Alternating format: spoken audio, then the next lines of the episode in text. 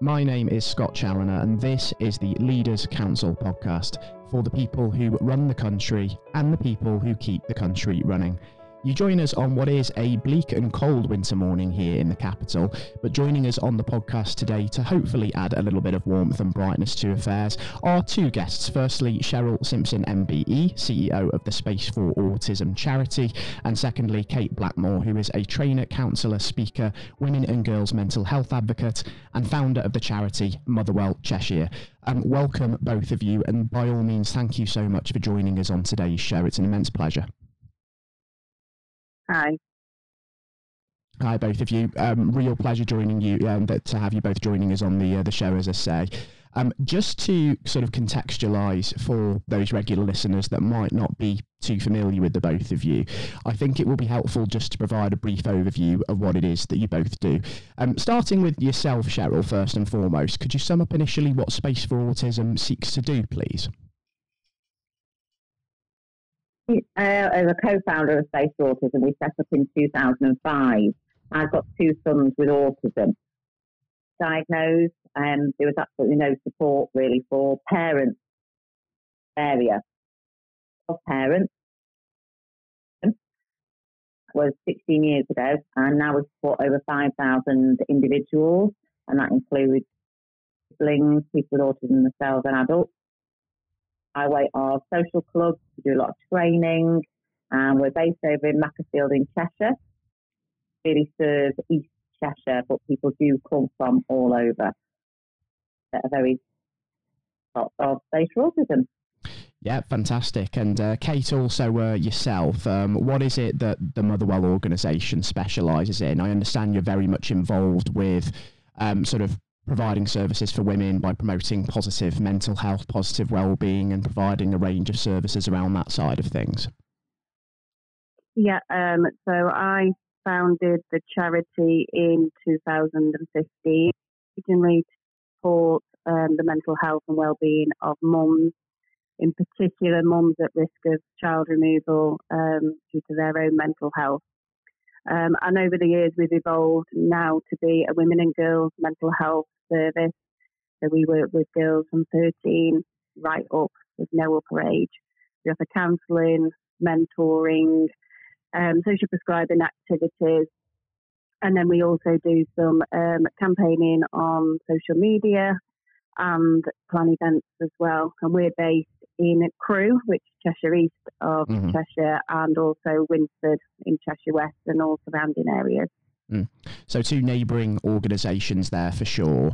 And International Women's Day is, of course, upon us in March, the uh, the upcoming month, and this is essentially going to be the crux of what we're talking about today, uh, the state of where we are with women's safety. And I understand both of you are part of a women's working group, which you, Kate, happen to head up, of course.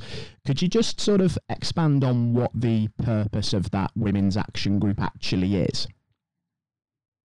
Yeah, so um, before Christmas, well, probably in the summer of last year, I set up um, Cheshire Women's Collaboration, and it was built on the foundations of all the great things that are going on in Cheshire that support women in many different ways practical support, financial support, well-being.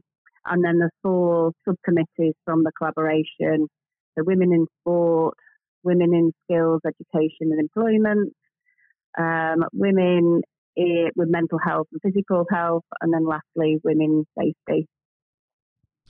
Now, particularly women's safety, that is an incredibly hot topic at the moment. Obviously, with all of the lockdowns that took place during the, the sort of the peaks of the COVID 19 pandemic, there were very, very grave concerns about women being trapped at home with abusive partners. And we may only be just about to start to see the true impact of that on mental health and well being and also physical well being now that we're sort of coming out of the pandemic. And of course, those harrowing news headlines involving the abuse of Harriet Robson by Manchester United footballer Mason Greenwood has thrust that issue mm. really back into the national headlines again. So women's safety is in a very precarious place at the moment. What are your thoughts on the issue as a whole, and how is it that your initiatives are trying to sort of address the issue?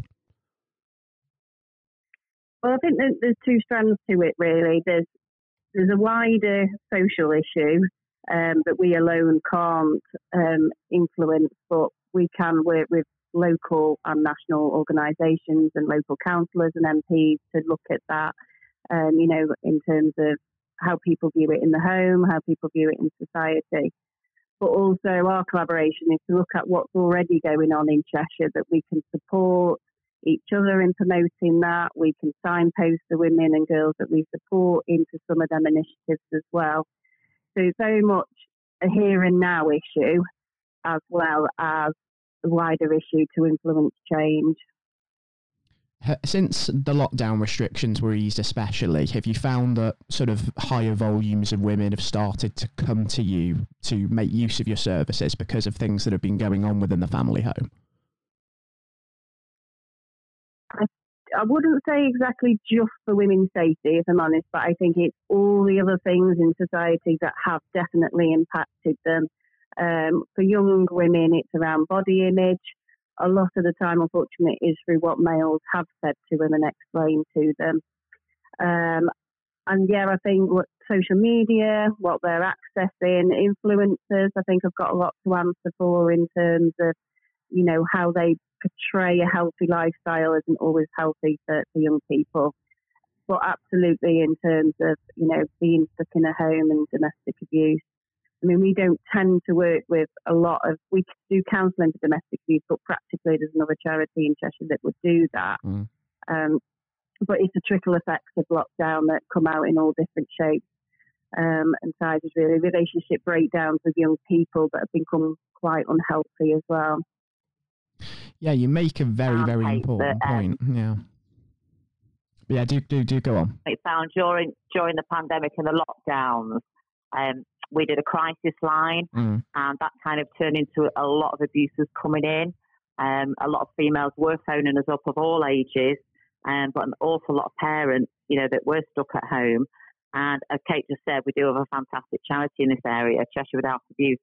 And I know we certainly made use of that for a lot of our members, which was that wasn't something that we expected to happen on our crisis line. We mm. thought people would be phoning us, you know, about autism domestic abuse really shot up around where we are, definitely. And when we talk about sort of what sort of wider society needs to do to address the issue, it's going to take a lot of action, isn't it? Because we're seeing especially a lot of attitudes towards women that they you know they need to be a certain way in terms of sort of their body shape um, there's this sort of almost an excuse for abusers with people suggesting that women shouldn't go out after a certain time. They shouldn't be walking alone after yeah. dark. They shouldn't go out dressed a certain way because, oh, it's seen as provocative and they're just asking to be abused. But why should that be the case? I mean, rather than this protecting your daughter's mentality, should it not be about mm. educating your sons to an extent? Yeah, and we get picked up on that earlier, a lot. Saying Kate earlier was, you know, more education in schools. Yeah. Mm. Highlighted in schools, not just a tick box. Yeah, and I think that we do domestic abuse. I'm certainly not minimising, but it, it isn't the only women's safety issue.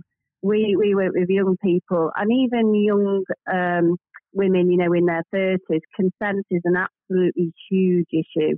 They're not sure. Consent has definitely lost its meaning over, uh, I would say, over the last 15 years. I, I mean, I'm a counsellor outside of Motherwell as in a therapeutic um, sense. And I still can't believe how many females are not sure where their right is to say no, you know, with their own husbands, in long term partners, um, you know, the, the fear of what's going to be said at school for younger people. Um, you know, consent is just needs to go back into schools, and obviously there's a big campaign in sexism in schools. And I think we need to be challenging what we hear. Teachers need to be challenging. Teachers need to be careful what they're saying in terms of, you know, sexist comments.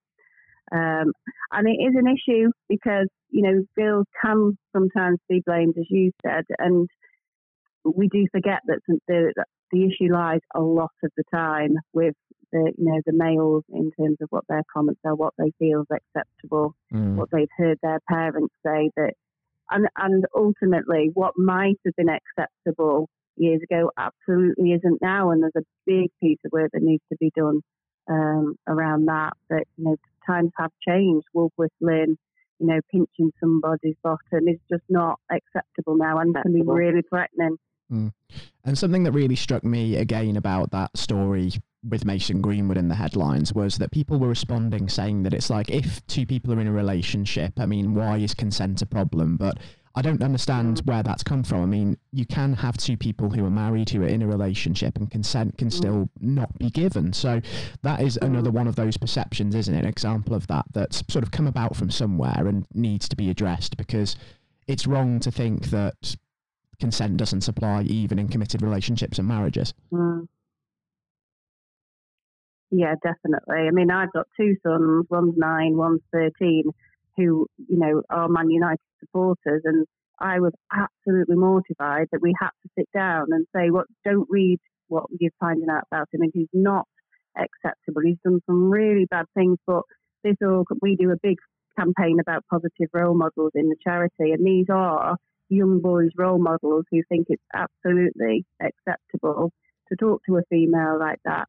And again, society sometimes is to blame because the Football Association does not, obviously, has not played, but they don't act appropriately sometimes to really, you know, give out that that this is not acceptable and we will not tolerate it. And like my son said, it's a shame because he was a good footballer. Pedestal. Yeah, mm. yeah. Such a pedestal. Everyone's sycophant around them. Yes, is you know the word that they hear. Yeah. Behave like that. I mean, he was at United from the age of seven.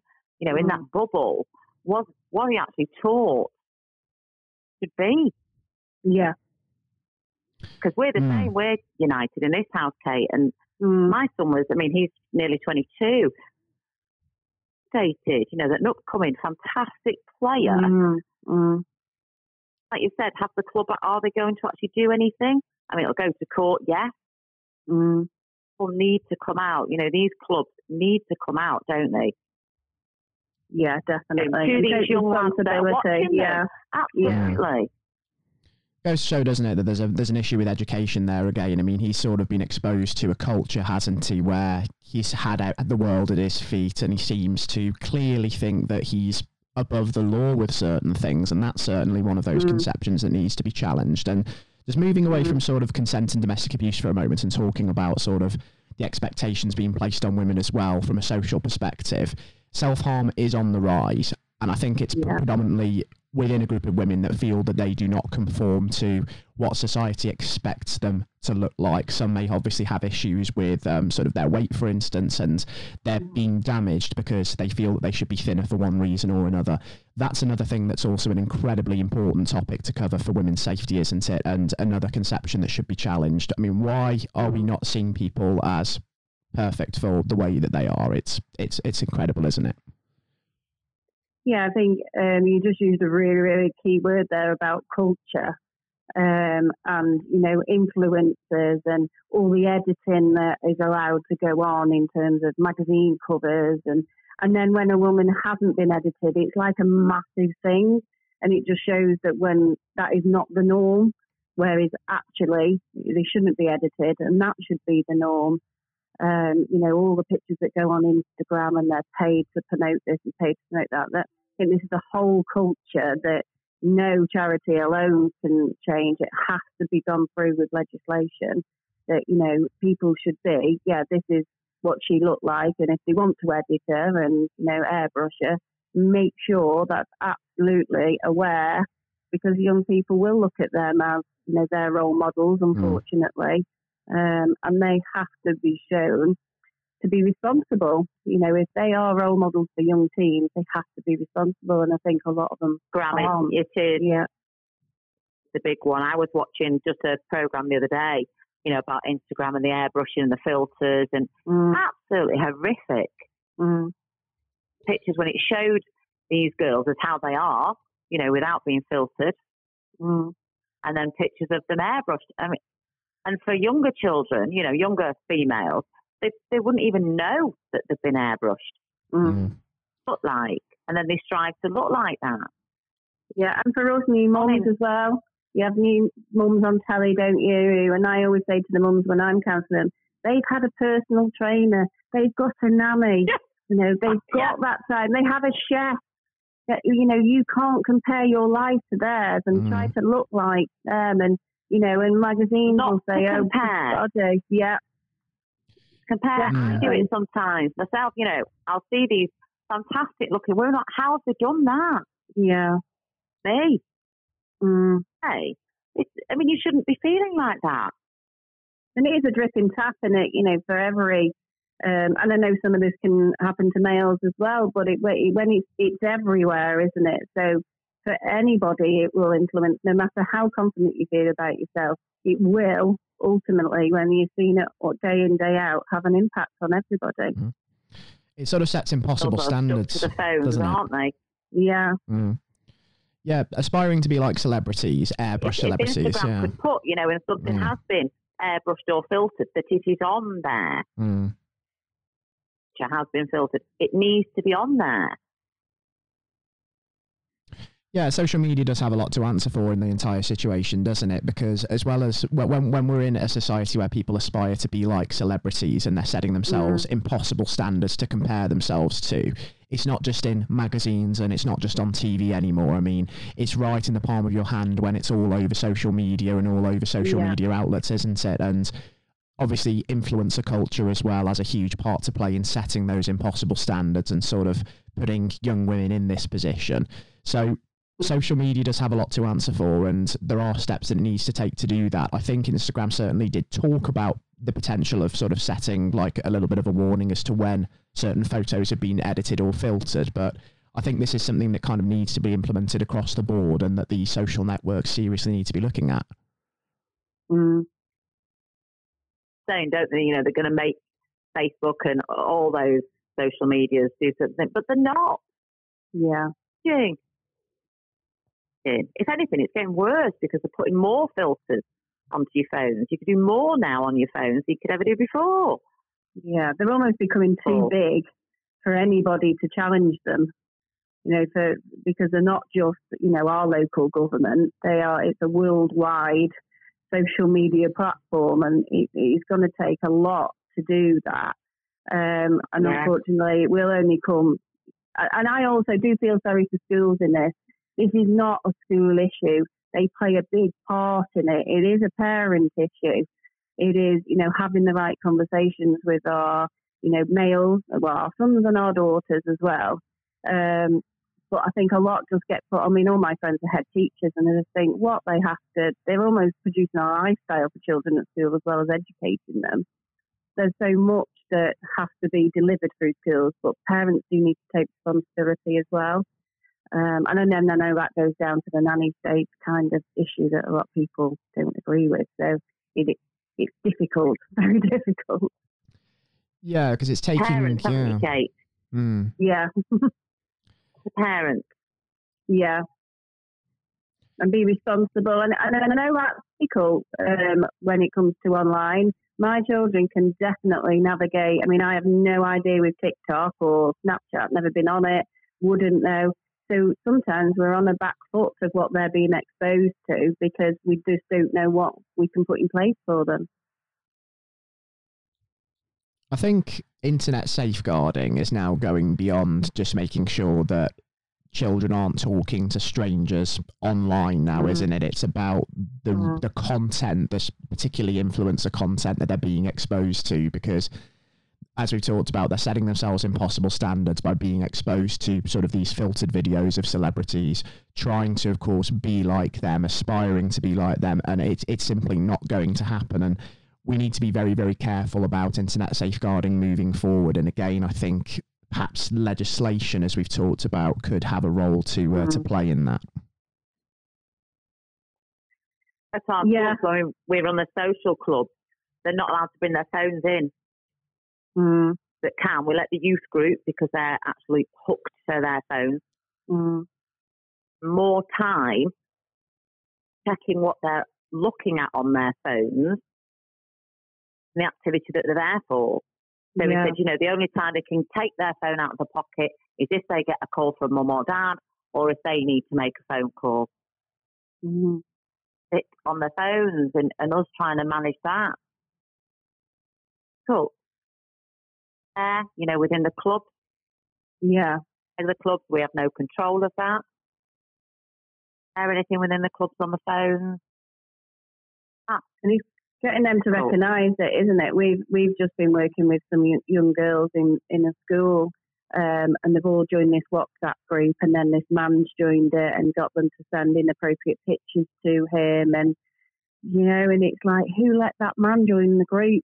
But, you know, that the education wasn't there for them to recognise that you shouldn't be letting people join a private WhatsApp group, and you know, that- and it- it's really impacted the mental health of, of these girls. You know, they, they feel exposed, they feel frightened when they go out because they don't know who this person is. Um, you know, and unfortunately, these people will find ways and means. And, and I know some of the girls will say, "Oh, they were only joking," and I think that's the culture as well. They don't, people don't understand that, you know, flashing or a, a rude No. picture can have massive impact on somebody that's perhaps quite anxious or low self-esteem already, and then it gets brushed off. Oh, it was only a joke. I didn't understand it would have that impact. I thought they'd find it funny, um, and that's when it comes to that culture that it's it's absolutely zero tolerance. I think we do need to go down that line a bit more. That it's no, no Yeah. excuses. And I'm sure you'll do it in your charity, Kate. It is zero tolerance Yeah, yeah. that. I think that goes really. It, when you read the messages that the policeman was sending around Sarah Everard, everyone Mm. else was laughing at it on the WhatsApp group, and it's going to take a lot for other males to say that's not appropriate. And you might find it funny, but it isn't appropriate talking about somebody like that. I mean, some of them messages have come out that the police have said are really, really awful, and nobody has been able to challenge. And I think we need they need support to challenge that um, because If a young lad It's alarm bells, above isn't the it? parapet, yeah, Yeah, if they put their yeah. head above the parapet, then their friends Then- yeah, really strong to do that. Mm. yeah, Yeah, it's shocking, isn't it? they it? need the that- yeah. support, don't they? And- And they need somebody to say, "No, you're right. This isn't right." And I just wonder who would if you reported it to the police. Would they laugh?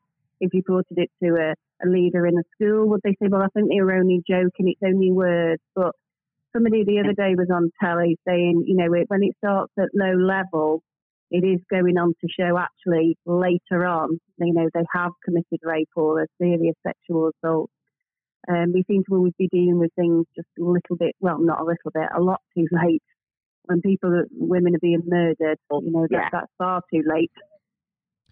Yeah, it is shocking, isn't it, to see that that attitude, that kind of culture has infiltrated the police force and so serious it's been seen as in the uh, the Metropolitan Police that the commissioner, of course, Dame Cressida Dick, has lost her job because of it just uh, last week. Yeah, And, yeah, and obviously that, that now whoever succeeds her is going to try and have to kind of spearhead that uh, that positive change to move away from those attitudes. But it is worrying. I think you're absolutely right. And I think also when it comes to the internet again moving away from social media, does the ease of access to sort of pornographic content, particularly which depicts sort of graphic treatment of women, does that also have a lot to answer for in maybe some of the attitudes and the behaviour that are displayed towards uh, women as well? Do you feel?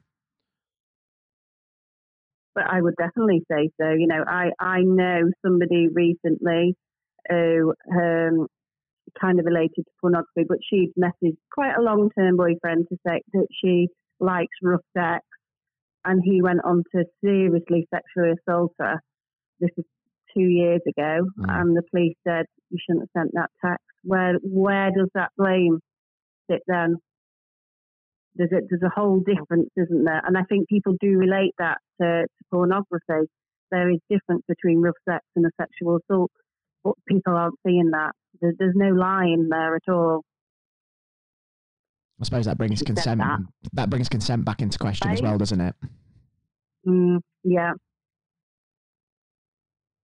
You know that Mm. you know these young kids are on you know the gaming culture. yeah, Luckily, my son, you know, he, he likes Minecraft, and that's kind of all we get.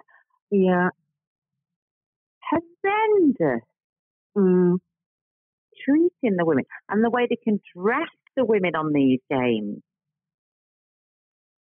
Yeah, and I think there is a game where some of them are prostitutes, aren't they, or uh, sex workers? I think.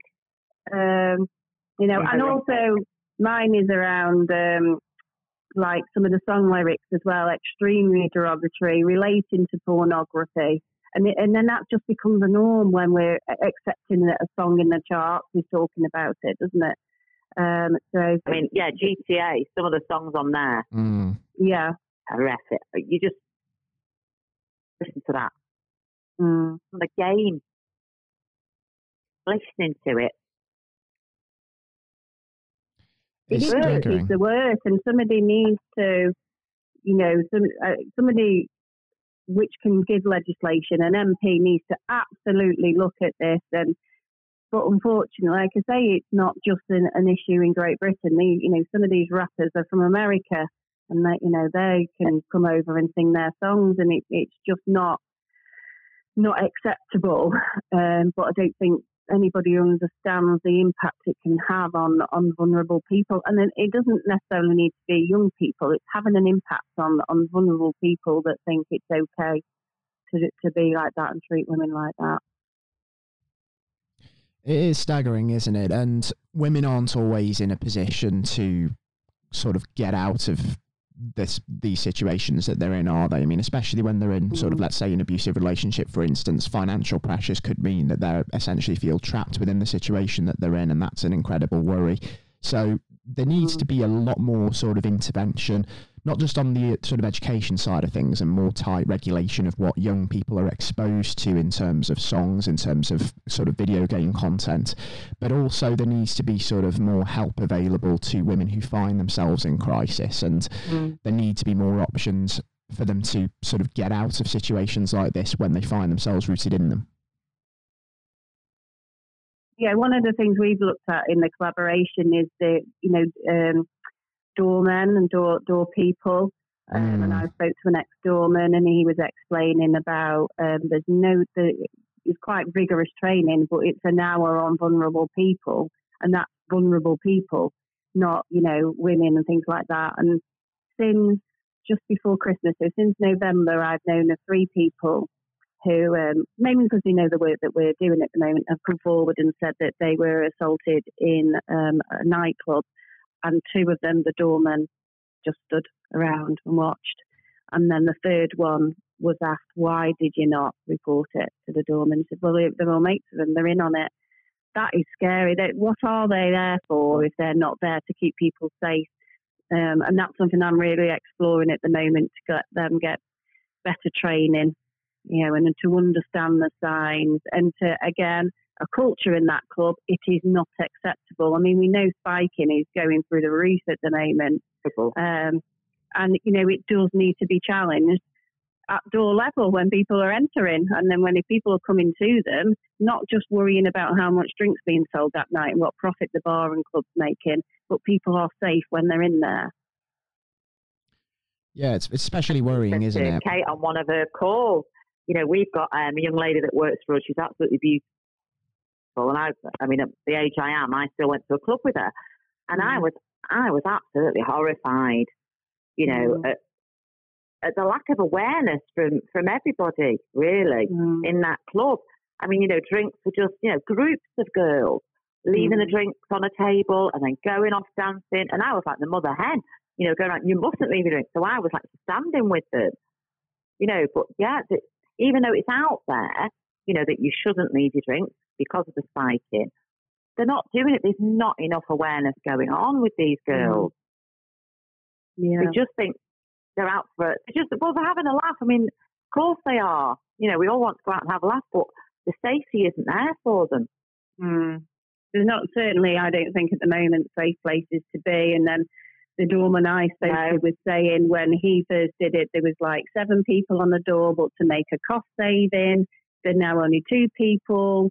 Um, and really, it's there as one because they've got to have them there, and maybe prevent any fights Yeah. that will stop people continuing to buy drugs. But the the whole motive is is to make profit, which obviously every business needs to do that. Yeah. But there's a different ways and means of doing it. They know bars aren't, Mm. you know, coming forward to say there's spiking gone on in the bar because they don't want the reputation No, being tarnished.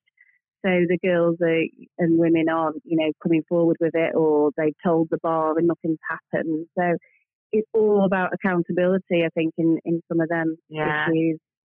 I think you're right in just what you just said there, Kate. The bouncers are there to stop the fight, Yeah. aren't they? Yeah. Ultimately, that's what the bouncers seem to be there for, not Mm. safety. Mm. You know, Yeah. they're, they're just not. I mean, when you leave a nightclub, when the I left meaning, with this haven't they? particular individual, absolutely. When I left with her, we just then went to a taxi rank, and the bouncers just they didn't care that there was girls outside of that nightclub, and they were stood on their own. And it's Mm. not a great area where this club is. They didn't care. It's like once you're out, that's it. It doesn't Yeah. matter. You're not in our Mm. building anymore. And I Mm. found that really frightening because I'd not been out for so long. I was, yeah, I was, I was gobsmacked really. It's just, Mm. just a lack of security for these young girls. Yeah, and it does thingy then, doesn't it? Where where is safe? And that that's one of our projects Where is that safe? we Yeah. always say. Yeah, we always say that what what we do, no matter what, and I'm sure yours is the same in your um, charity. That we we really promote that. If nothing else, we provide a safe place for them to Yeah. come. Um, and you know, Absolutely. there's n- for some people, adults and young people, there isn't many of them, and I think that's really sad No, Mm.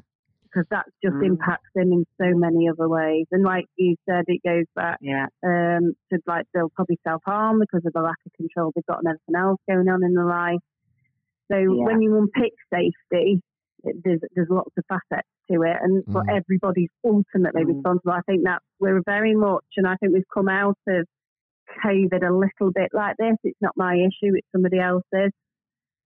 Um, Yeah. Because I think we're all Yeah. forgetting what our responsibilities can be.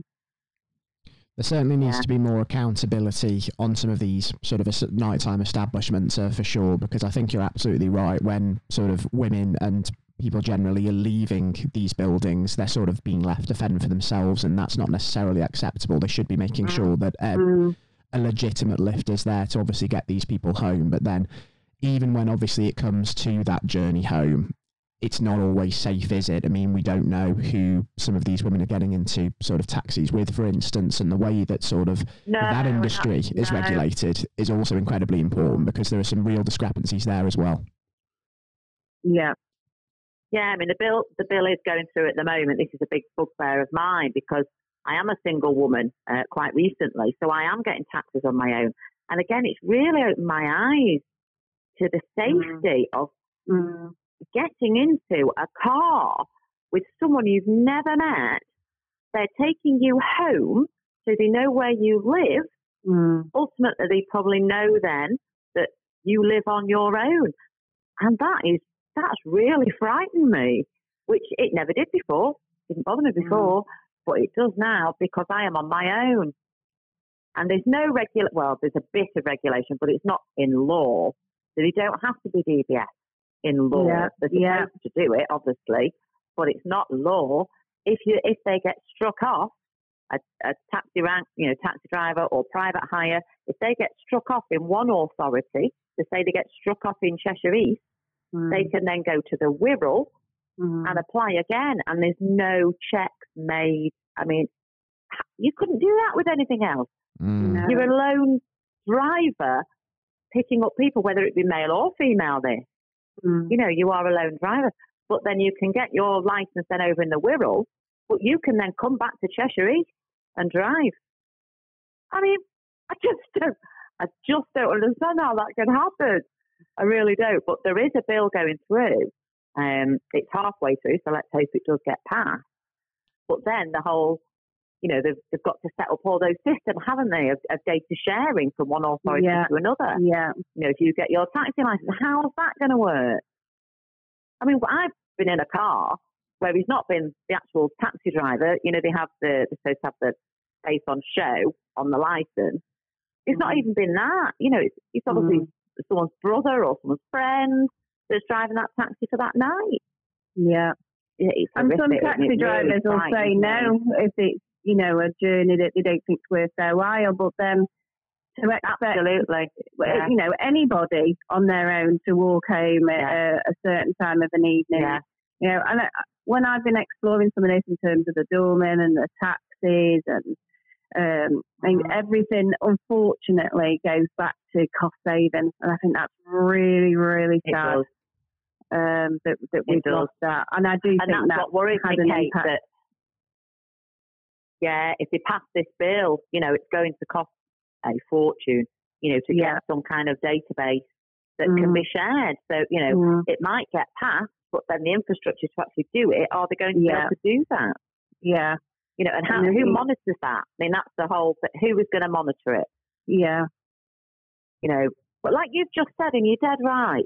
You know, if I was to get in a taxi because it was only half a mile away to my house, but there's no way I'm Mm. going to walk on my own, mm, you're dead right. A lot of drivers wouldn't do it. yeah. I mean, I You know, live they right by the train station. It's only half a mile. Yeah, and that's what I've Mm. had that definitely that he's refused to, to Mm. take um, because I come out the train station. I only live down the other end of the road, but actually I would have Yeah. to go past about Yeah. eight pubs to get home um, on my own Yeah. at a certain time of the night. So yeah, and Yeah. it's almost it's almost like we're willing in society to allow you know, the real worst case scenarios, we're allowing for, for people to be killed because nobody wants to pick up the Yeah. cost or, like you say, put the infrastructure No, no. in um, and, and administer it. And that that's terrible. Mm. Yeah.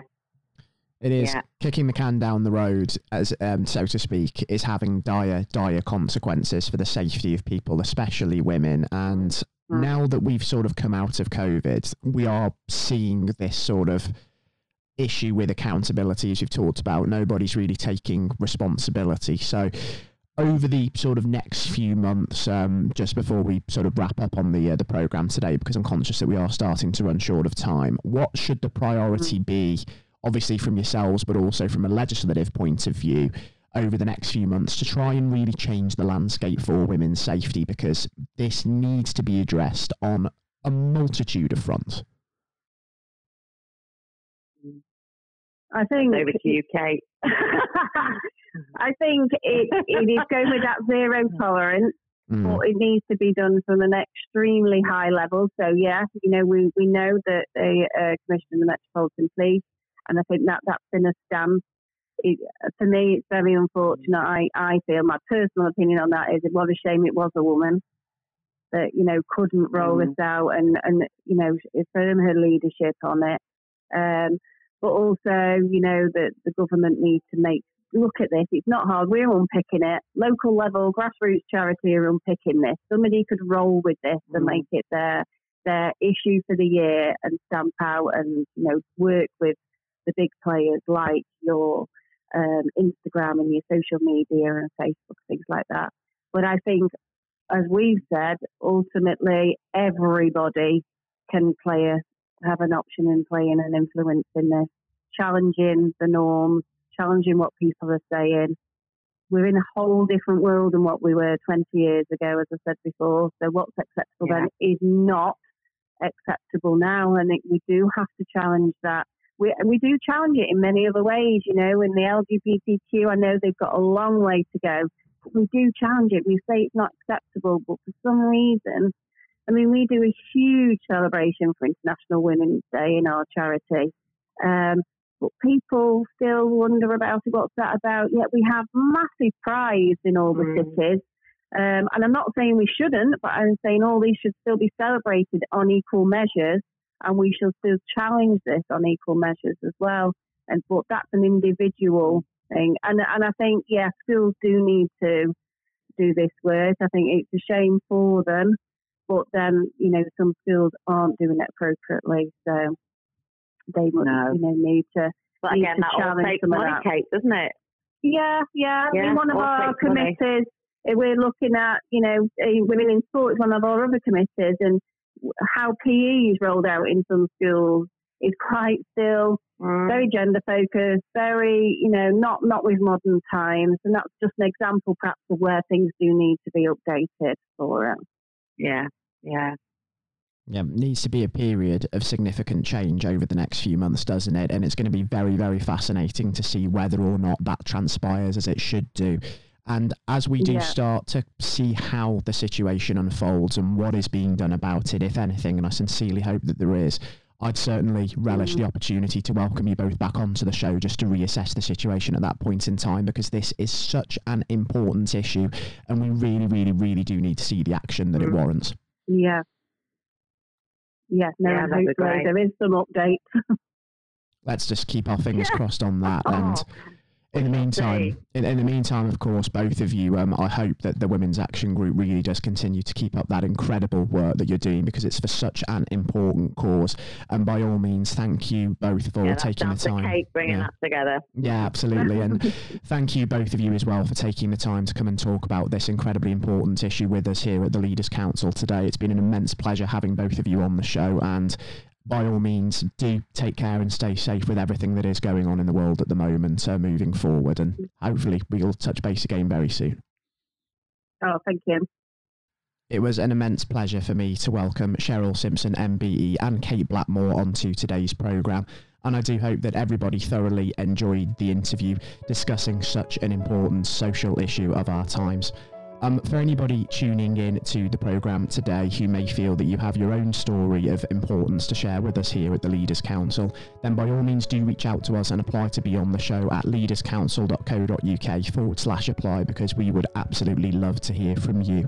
And until next time, to all of our regular listeners, take care, stay safe, and goodbye.